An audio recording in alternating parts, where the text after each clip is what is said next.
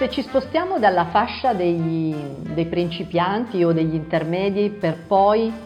eh, fare magari, non so, un corso avanzato per esempio, cioè quelle persone che hanno già avuto un'esperienza fotografica, che più o meno conoscono l'uso della macchina e che vogliono proseguire nel loro percorso, ecco lì cominciamo ad avere la necessità di corsi che siano un pochino più specializzati, cioè spesso queste persone cercano dei corsi che gli insegnano una cosa specifica. Questi corsi mediamente sono leggermente più cari e devo dire che i buoni insegnanti spesso sono eh, per esempio buoni informatici, sono ingegneri, sono fisici, possono essere architetti, cioè sono persone che hanno un approccio tecnico piuttosto rigoroso alla materia e che non necessariamente sono dei fotografi o sono dei grandi fotografi.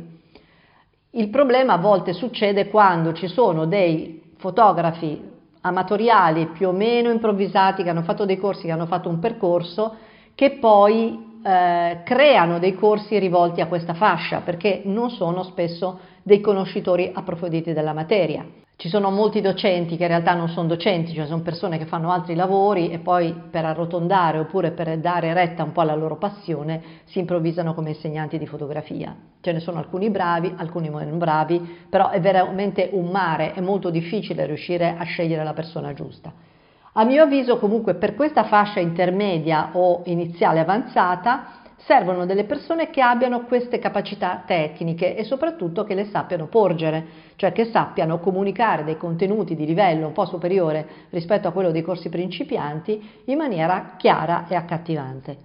Normalmente queste persone sono meno capobranco di quelli eh, di cui parlavo prima, sono persone un pochino più, eh,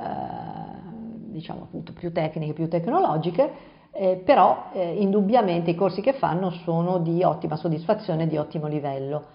Anche in questo caso potrete trovare il percorso lungo, cioè quello che mira a tenervi eh, attaccati, diciamo, all'ente che fa i corsi per più tempo, però a volte no, a volte sono anche sintetici di una o due lezioni massimo. Allora, eh, il consiglio è quello di fare comunque un controllo, cioè non fidatevi del fatto che questa struttura corsi è nota piuttosto che no, perché comunque quello che conta è il singolo insegnante e questi corsi che hanno sempre necessariamente comunque costi molto bassi hanno anche un afflusso di pubblico notevole, quindi il, il tempo che il singolo docente può dare a ogni allievo è sempre molto basso.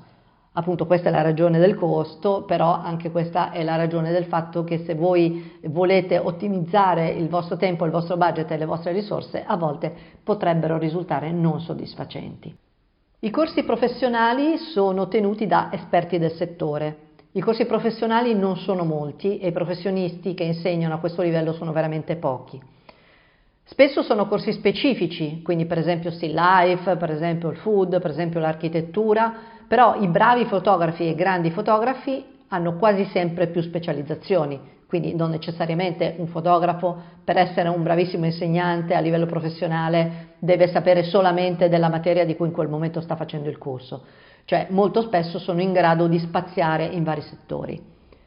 Questo tipo di eh, insegnanti, questo tipo di strutture deve avere chiaramente dei professionisti che sappiano fare delle fotografie buone, quindi mentre per tutto quello di cui abbiamo parlato prima è più importante la conoscenza tecnica della macchina fotografica e del mezzo piuttosto che la capacità di fare grandi scatti, in quest'ultimo caso la parte tecnica è fondamentale, ma è molto importante anche il fatto che il fotografo sia veramente un bravo fotografo.